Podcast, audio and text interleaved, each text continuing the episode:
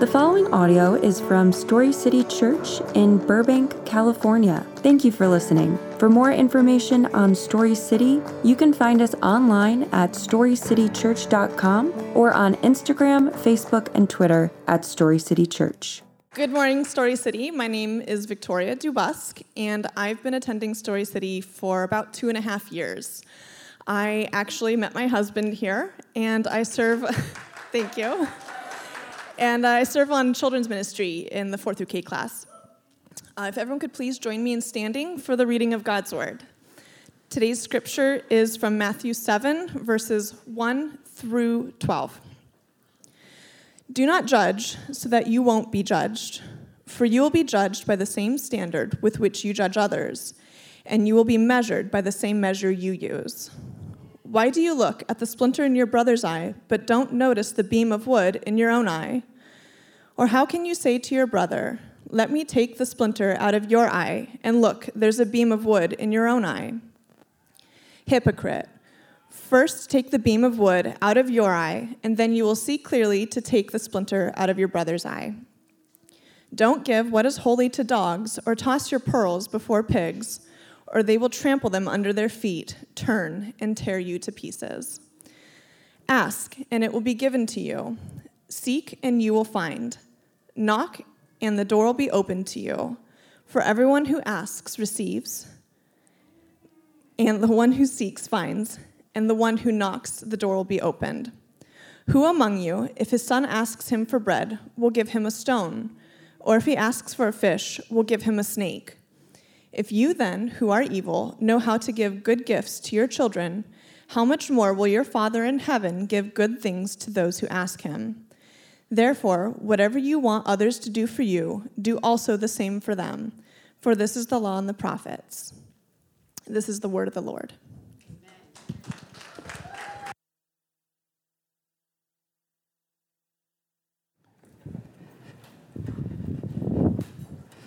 I didn't even have to tell you guys to be seated. You just sat down. You're like, Jared, here it is. We're sitting down. Good morning. Welcome to Story City Church. My name is Jared. Good morning. How you guys doing? Yeah, now you guys are awake. I love it. We are excited to have you with us this morning, whether you're joining us outside, inside, or online. It is exciting to be here together again. Uh, my name is Jared. We long to see this city saturated with people who love their neighbors and neighborhoods and show that by living out the gospel each and every day. And so I'm super excited to do that. We want to raise up and send out church planters and teams to help you do that well. We want to saturate Burbank with, with churches. We want to saturate the Valley with churches in greater Los Angeles not just Story City churches, but churches who love Jesus, and we are excited about doing that. A couple quick things really fast. First of all, where's my Gen Senders? All right, you guys, yeah, welcome. All right. You guys didn't know we got some uh, missionary students here to the, the great lost place of LA, and so welcome. Some of you are experiencing California and Los Angeles for the very first time. I, I promise it will not leave you unchanged hopefully in good ways. Your parents are very nervous, I know, but you're going to have a good time. We're excited that you guys are here. If you haven't met them, try to find them. You will have a good time hearing their story. So glad you guys are here this morning. Secondly, I want to thank you guys for the, uh, the barbecue last week. Listen, God Himself is family. Amen. He is in community with Himself. God Himself is servant. And God Himself is missionary. And so we are called to be exactly the same. We are called to be community. That's why community barbecues are so important. That's why reaching out to our neighbors and loving our neighbors with no strings attached, just because we love them, is so important. That's community. We are called to be in it. We are called to be servants of those around us. That's exactly what Jesus did. And we are called to be missionaries. We are sent. This is why at the end of church you hear, go and be the church. It's because that is exactly what we are called to do. So thank you guys for being a part of it. It wasn't just a barbecue, it was good food, but it was so much more than that. And we look forward to uh, more community engagement to come. All right, uh, while I'm on the, the, those type of notes, one more helpful bit of information for you. Uh, this is uh, for everybody, but especially those of you here who are new to church, new to Jesus. I know there's, there's a, a number of you here, and uh, I just want to help you out with something. This 30 minute sermon is really not enough to get in depth in, in a way that really uh, we can grasp the full measure of what we're trying to communicate on a Sunday morning. It's just, there's just no way in 30 minutes you can get to that. So this is meant to lay the groundwork, it's meant to lay the foundation. It's, it's meant to be a framework that interests you in what we're saying and pushes you into a deeper relationship with Jesus. It should draw you in. It should go, man, I, I want to know more about that. What do I need to do to understand this better? So, no matter what we're discussing, I would highly encourage you to bring your Bible Bring a pen. Uh, if you don't know, there's note sheets every week. You can take notes on those note sheets, but write down not just the things that you're learning, write down questions. It's really good to have questions. We want you to have questions and then study, read your Bible, talk with other Christians who can help you answer those questions and so you can find those answers. Is that good? Is that helpful? Yes. All right, even if it's not, it's what you got. So there we go. All right. Let's get to our minute to mingle question for the day. What is the difference between persistence and nagging? Let's just say I saw some awkward looks between husbands and wives when I saw that question asked. What is the difference between persistence and nagging? What do you guys got? Attitude. Tone. All right, from the outside. Thank you. I love that. Tone. Okay. Tone can be. Attitude can be. I think those kind of go hand in hand. What else? Connotation. Patience. Patience. Expectations. Expectations. That's a good one too. What else? The situation? Oh, discerning the situation? Yeah, sometimes it can start one way and end up the other. yeah. What else? Intent. Yeah, here's the thing about intent, though. This is always interesting to me. One of the biggest problems in any communication is how we assume intent. And I'll be honest, we always go for the worst first. See, here's the issue with this is a quick side. This is marriage counseling 101, right? Okay, or relation, you know, whatever. But I'm just saying, look, we, we give ourself grace in intent, but we hardly ever give our spouse, significant other, or the people we're talking to grace in intent. We, we almost, almost always go, they intended to harm me as our first initial reaction. And yet, when it's us, it's like, no, you didn't have grace on me. I didn't mean it that way. Even if you did and you're trying to cover up your mistake, I didn't mean it that way. You're taking it wrong. Sorry, I've been married 25 years. It happens a lot. uh, but here's the, here's the deal. Uh, persistence is really good. Persistence is important, especially when you're trying to get to something long term. There, there's something that happens. Being persistent is a good thing. Nagging is not. And so there's this, there's this weird balance where sometimes it can look very similar, but that intent is really important. And so God calls us to persistence, and I think that's really important for us to begin to understand. Now, Today, we have one of those portions of scriptures that is oftentimes taken out of context. There's several of these throughout scripture. Uh, there's a lot of stuff people will say, oh, that's in the Bible. It's not even in the Bible. But this one in particular has led to a rise in what we call name it and claim it theology. And since that is not a godly or biblical theology, we want to make sure that we address that today. And so uh, some people have translated this middle section, the section on prayer there, that you just ask God for what you want, He's going to give it to you. If you just have enough faith or you just ask hard enough, God will give it to you. You go, Jared, doesn't it say that right there? Let's take a look and see exactly what it says. Now, we want to address the appropriate way to interpret this passage. One of the important rules for interpreting Scripture is understanding the context in which the author writes the Scripture. Context is very important, so we need to ask questions like what was he talking about when he got to this piece of scripture? You don't want to take one verse and just interpret it by itself. You want to see what the author's intent was. What comes after it? Who is his audience? What is the message he's trying to communicate? Is there a theme that goes throughout? This is easier in some passages than other passages. If you get to Romans, Paul drives me crazy. He likes parenthetical thought, right? He goes off on these rabbit trails and he's talking about stuff, and you're like, Did you? I just lost you. Where were you going? How do you get back to what you're talking about? So if you're having trouble reading Romans, don't worry. It's okay. It's not you, it's Paul. So, what is Jesus in particular talking about here? What was talking about before? Because he gets to judging, he gets to prayer, but what was he trying to communicate in his sermon? Now, it's helpful for us to take the entire sermon into context here. And so let's look at what we've learned so far. We start in the Beatitudes, where Jesus lays the foundation for us. He says, if we want to see and know God, we have to, all of us, be poor in spirit, which in turn leads us to mourn our wickedness and our hopelessness without Him. We all have to be meek and realize that we have nothing good to offer to earn God's favor and love, but also that we can't carry our sin and shame around because those belong to Jesus now, not us. Jesus says you can't accomplish this on your own, but you can ask Him to want those things, and He will give us that hunger and thirst for righteousness. As God fills us with a hunger and thirst for righteousness, the result is that we will become more merciful, undivided in our hearts toward Jesus as we become peacemakers. And so, the result of having the right heart attitude leads us to live out our faith in real and tangible ways. Again, if you want to know more about that, uh, Dr. Martyn Lloyd-Jones, it's on the note sheet. It's, it's a really good commentary on this. So, chapter 5, verses 1 to 12 are about our new gospel identity as citizens in this new kingdom. That's the beginning of Jesus' sermon. Verses 13 to 48 of chapter 5 teach us as citizens how we interact with the world and how the world is going to interact with us and balancing that tension there. Jesus contra- uh, contrasts what they had heard the teachers of the law say to what Jesus is teaching. That's why he starts with, You've heard it said, but I say to you.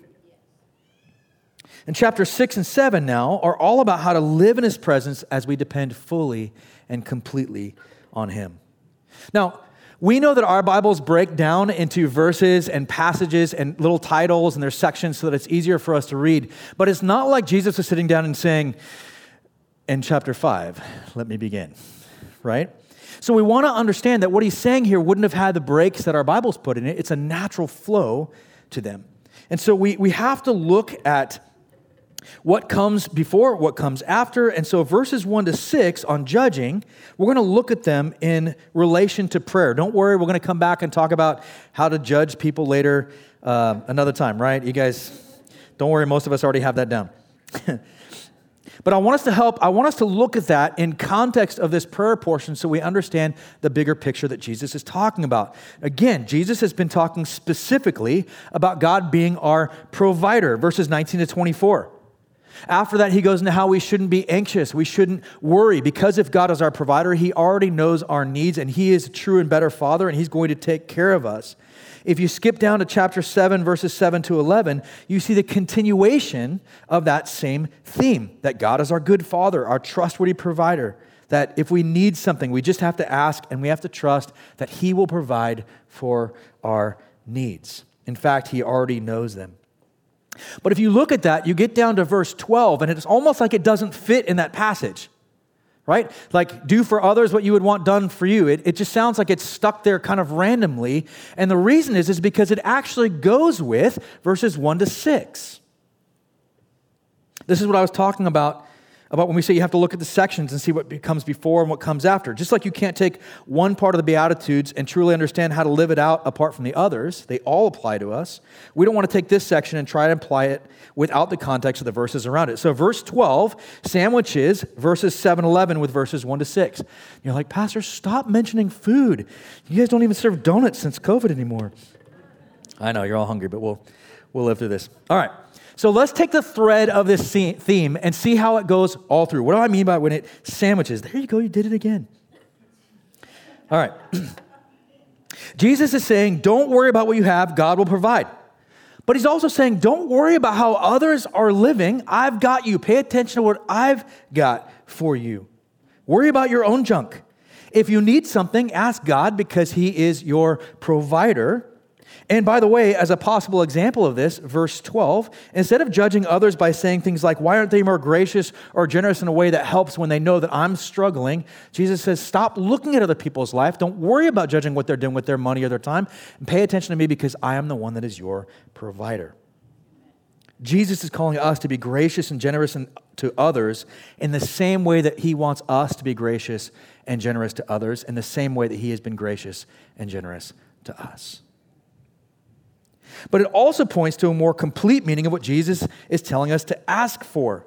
So, in that prayer portion, if he's not saying, hey, just ask for whatever you want he'll give it to you, then what is Jesus telling us to ask for? What are those good things?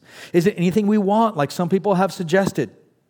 What is the context of this portion of Scripture? Now, again, taking all of Jesus' sermon as one, Jesus isn't just saying, I'll meet your physical needs. He certainly is saying that, but he's saying something more. Again, he's wrapping up his sermon, and so he's showing us that this also is a way to help us live as he's calling us to in the Sermon on the Mount. to be, to be the people who can trust God for our provisions without being anxious and fearful. Well, that's easy, right? I'm sure none of you guys worry about your provisions, about where money's coming from, about the things that are going on. No one here at all, right? To not look about how other people are living and judge them, but to submit our lives to the Lord. To come to Jesus and rely on Him first instead of trusting ourselves and trying to do it alone. None of us struggle with that, I'm sure. But again, this portion of Jesus' sermon is about how to live in His presence completely dependent on Him. And so this fits so cleanly and clearly with that. Those of us who think that we can live the Christian life without help, without community, to, to, to trust our own uh, morality, the morality we can produce has nothing to do with Christianity. In fact, if we think that we can live the Christian life on our own, then we've completely misunderstood Christianity. Dr. Martyn Lloyd Jones writes that the standard is the entirety of the Sermon on the Mount. And when we see it, we realize that we could never live up to all of that on our own. I mean, how could anyone live up to that entire standard? How could we be all those things in the Beatitudes? We need grace and help. So, so how do we actually live the Sermon on the Mount? Jesus says, if you want to live the Sermon on the Mount, ask. Verse 7 Ask and it will be given to you. What's it? All of this that he's been talking about. Seek and you will find. Knock and the door will be open to you. For everyone who asks receives, and the one who seeks finds and the one who knocks, the door will be opened. We desperately need God's grace and help. Amen? Amen. Amen. He wants us to have all the help and grace we need. And so we ask Him, we seek Him continually, and He will continually give us what we need. But it's not just a beautiful promise to be with us and provide for us as the perfect good Father, it's also a reminder of how it works in God's kingdom. And so if you're taking notes today, this is our first and only observation for the day. Point number one is this ask, seek, knock is a reminder of a promise and a path to victory. Ask, seek, knock is a reminder of a promise and a path to victory.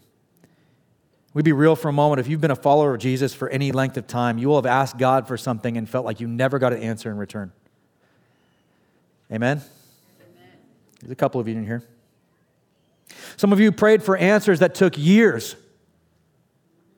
And during that time, you're like, God, where, where are you? Where are you in the midst of this? I don't hear you. I don't feel you. I don't see you. Where are you? Why are you not answering me? Sometimes we get answers in that, and sometimes we don't. Sometimes the answers are so far from what we expected, it's hard to even accept those answers. You'll notice, though, Nothing in this verse includes a timeline. It doesn't say ask, seek, knock, and in three weeks God will give you an answer. Ask, seek, knock, and you'll have an answer before you get up off your knees or the toilet seat, right? Some of us, let's be honest, where you pray. Okay? Doesn't say ask, seek, knock, hit home for somebody. It's okay. ask, seek, knock, and you'll get the answer within a year. It says persistently ask, seek, knock, and God will provide. But throughout Scripture, there is this consistent idea of persistency. This idea of coming back to the Lord over and over again for things that we need. Luke writes in chapter 11, his gospel, verses 5 to 10, it says, Suppose one of you has a friend and goes to him at midnight and says, Friend, lend me three loaves of bread because a friend of mine on a journey has come to me and I don't have anything to offer him. Then he will answer from inside and say, Don't bother me. The door is already locked. My children and I have gone to bed. I can't get up to give you anything.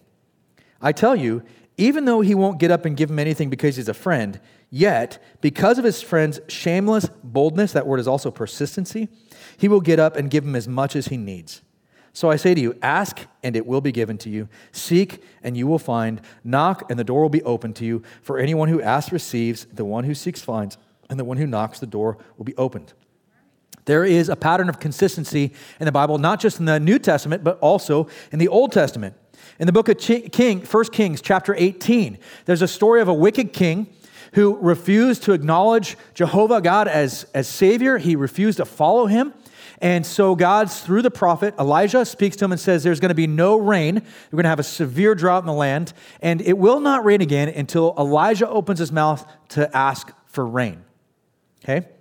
1 Kings 18 42 to 45. So Ahab, that's the wicked king, went to eat and drink, but Elijah, that's the prophet, went up to the summit of Carmel. He bent down on the ground and put his face between his knees. Then he said to his servant, Go up and look toward the sea. So he went up, looked, and said, There's nothing. Seven times Elijah said, Go back. On the seventh time, he reported, There's a cloud as small as a man's hand coming up from the sea. Then Elijah said, Go and tell Ahab, get your chariot ready, and go down so the rain doesn't stop you. In a little while, the sky drew, grew dark with clouds and wind, and there was a downpour. So Ahab got in his chariot and went to Jezreel. Now, I don't know about you guys, but it's, it's portions of scripture like this that frustrate me. Because God already promised Elijah that it was going to rain. And then God said it's going to rain when you say it's going to rain. But then he has to pray not just once, but seven times for it to happen. I mean, why make him go back and pray at all? Especially seven times when God already promised it was going to be. I have a hard time with that sometimes. But even in Jesus' ask, seek, knock, we actually see this pattern. We see what Jesus is telling us is more than just ask, seek, knock. Commentator Daniel Doriani writes We lose this in the English translations, but the original text uses present imperatives for ask, seek, knock. And that grammatical form in Greek signifies that an act should be formed continually. Continually ask, continually seek, continually knock. Ask means ask God in prayer. Seek implies that we may not know exactly what we're looking for, precisely how to pray, and so we have to come to God and seek. God, how do I even do this? And knock implies that we seek something that's inaccessible to us.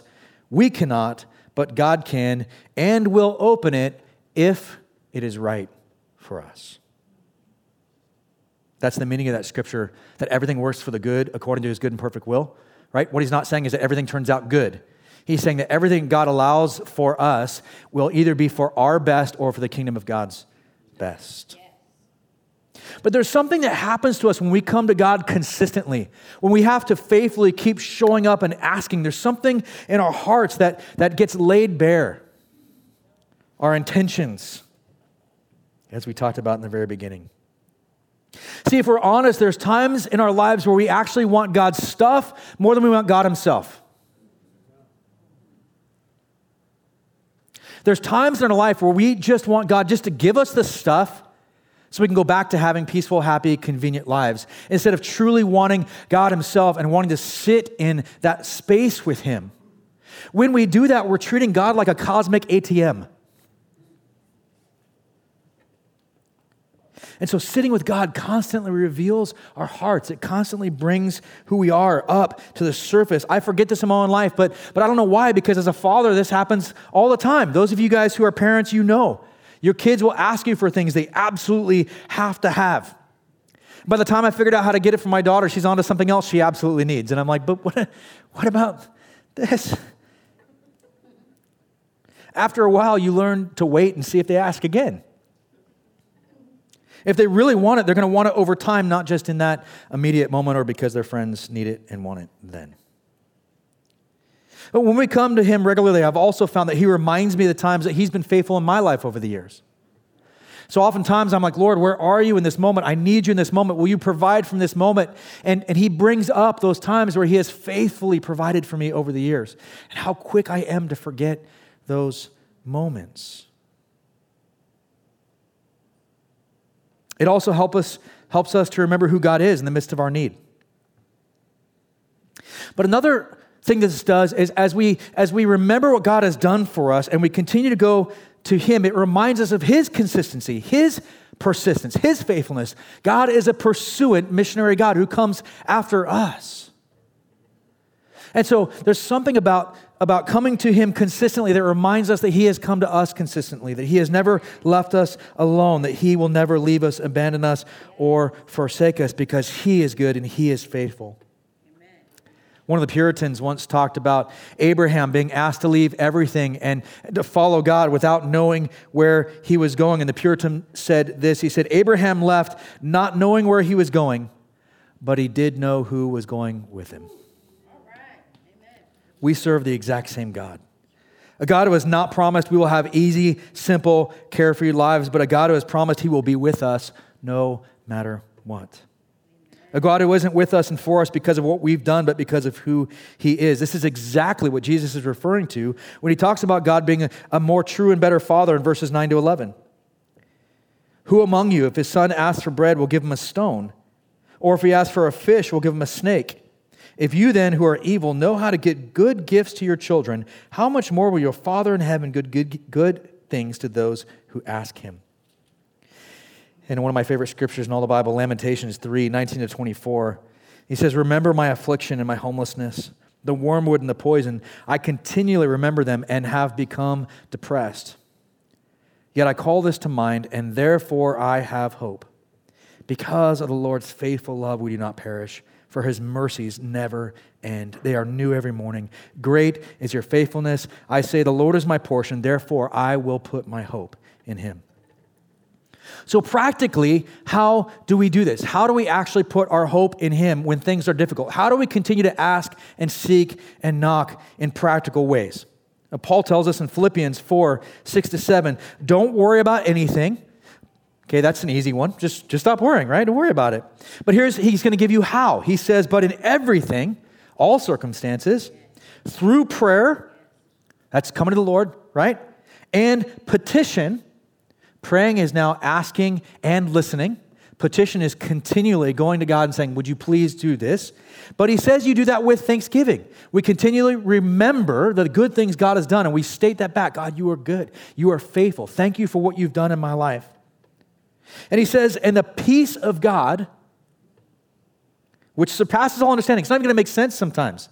You're not even going to have an answer yet, but peace of God will be with you. This is how we do it will guard your hearts and minds in Christ Jesus. It means we have two ways to live. We can live our way or trust Jesus. This sounds easy. Those of you guys who are, who are new to this Jesus thing, you're like, okay, I'm trying to figure this out. You know what? Those of us who have been following Jesus, apprenticing Jesus for a long time, this is actually oftentimes harder for us because we get into our consistency and our routine and we begin to forget how much we need God. Yeah, yeah, yeah, I've heard this before. I know I'm supposed to trust God. Yeah, yeah, yeah, I've heard that before. I know I'm just supposed to pray, but where's my answers? And we get into this place, it's like, yeah, yeah, yeah, I know, but. And we know it here, we don't actually live it out here. We either trust that He is the true and better Father or we don't. I don't know about you guys, but it's much easier to trust God when things are going well.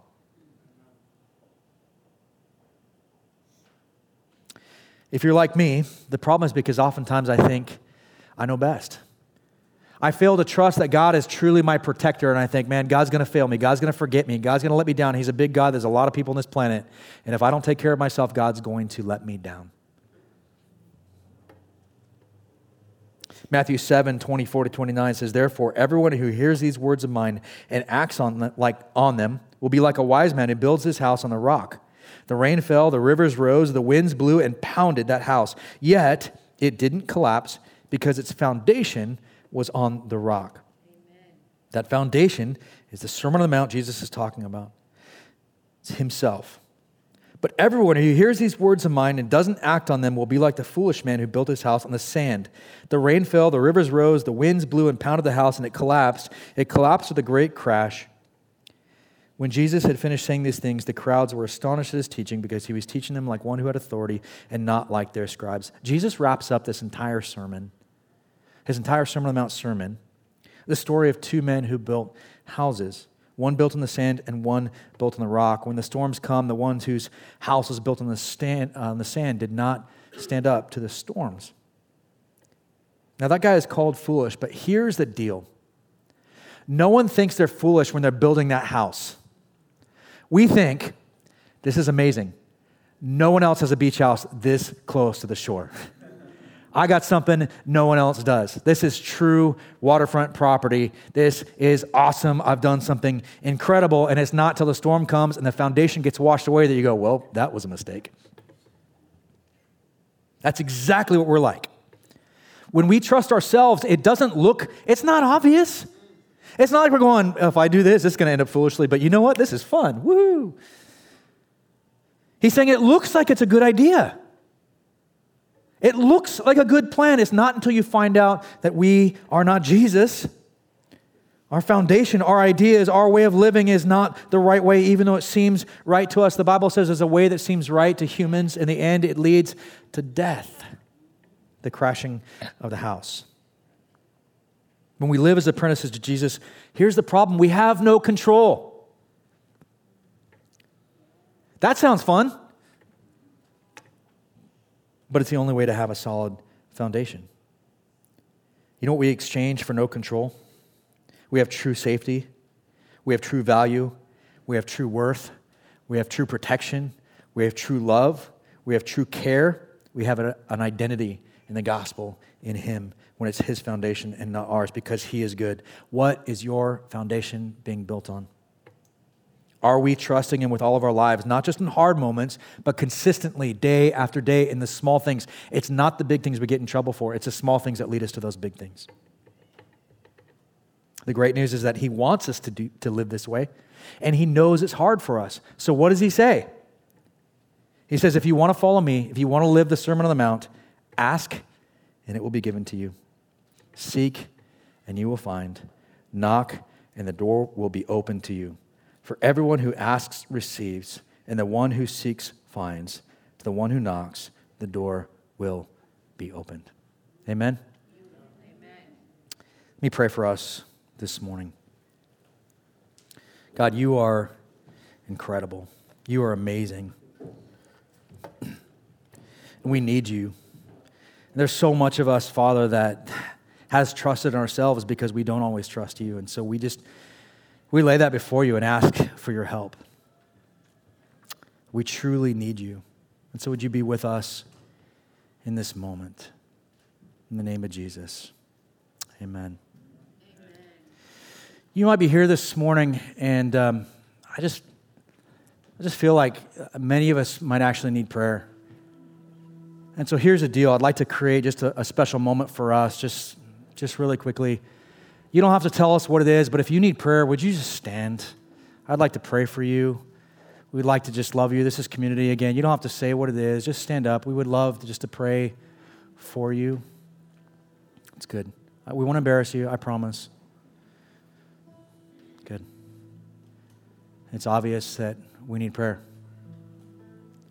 Family, we are called to be family servant missionaries. And so here's what I'd like to do. I, I would love if you see somebody standing next to you Again, you don't need to get into it. Just would you go around them? And the Bible says it's very important to place our hands on them, right? Just in a very respectful way. But would you just lay your hands on them and pray for them, church, as a family? I'm going to lead us, but would you go ahead and do that right now?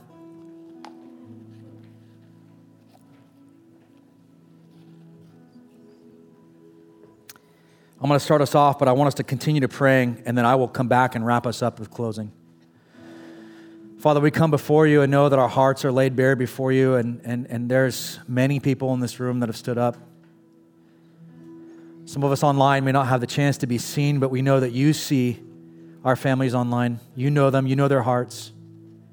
You know those outside who are standing, and Father, we just ask that you would comfort. You would be our answer. You would be our hope, that we would be able to turn all of ourselves over to you. And so, in this next few moments, as the family continues to pray for those around them, Lord, would you speak? Speak into their hearts through these people.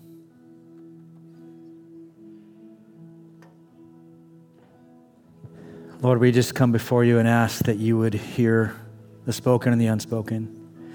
That you would be with each of these people in, in, in these moments right here. Lord, we know there's many who have not stepped forward, but again, you know their hearts. And so, would you be real and alive in these moments to us? Help us to understand and know your presence. I pray that we would trust your identity, the identity that you have given us as your beloved sons and daughters, that Matthew 3:17 applies to us. This is your son and daughter in whom you're well pleased. And so we thank you, we praise you, we love you. In the name of Jesus, amen.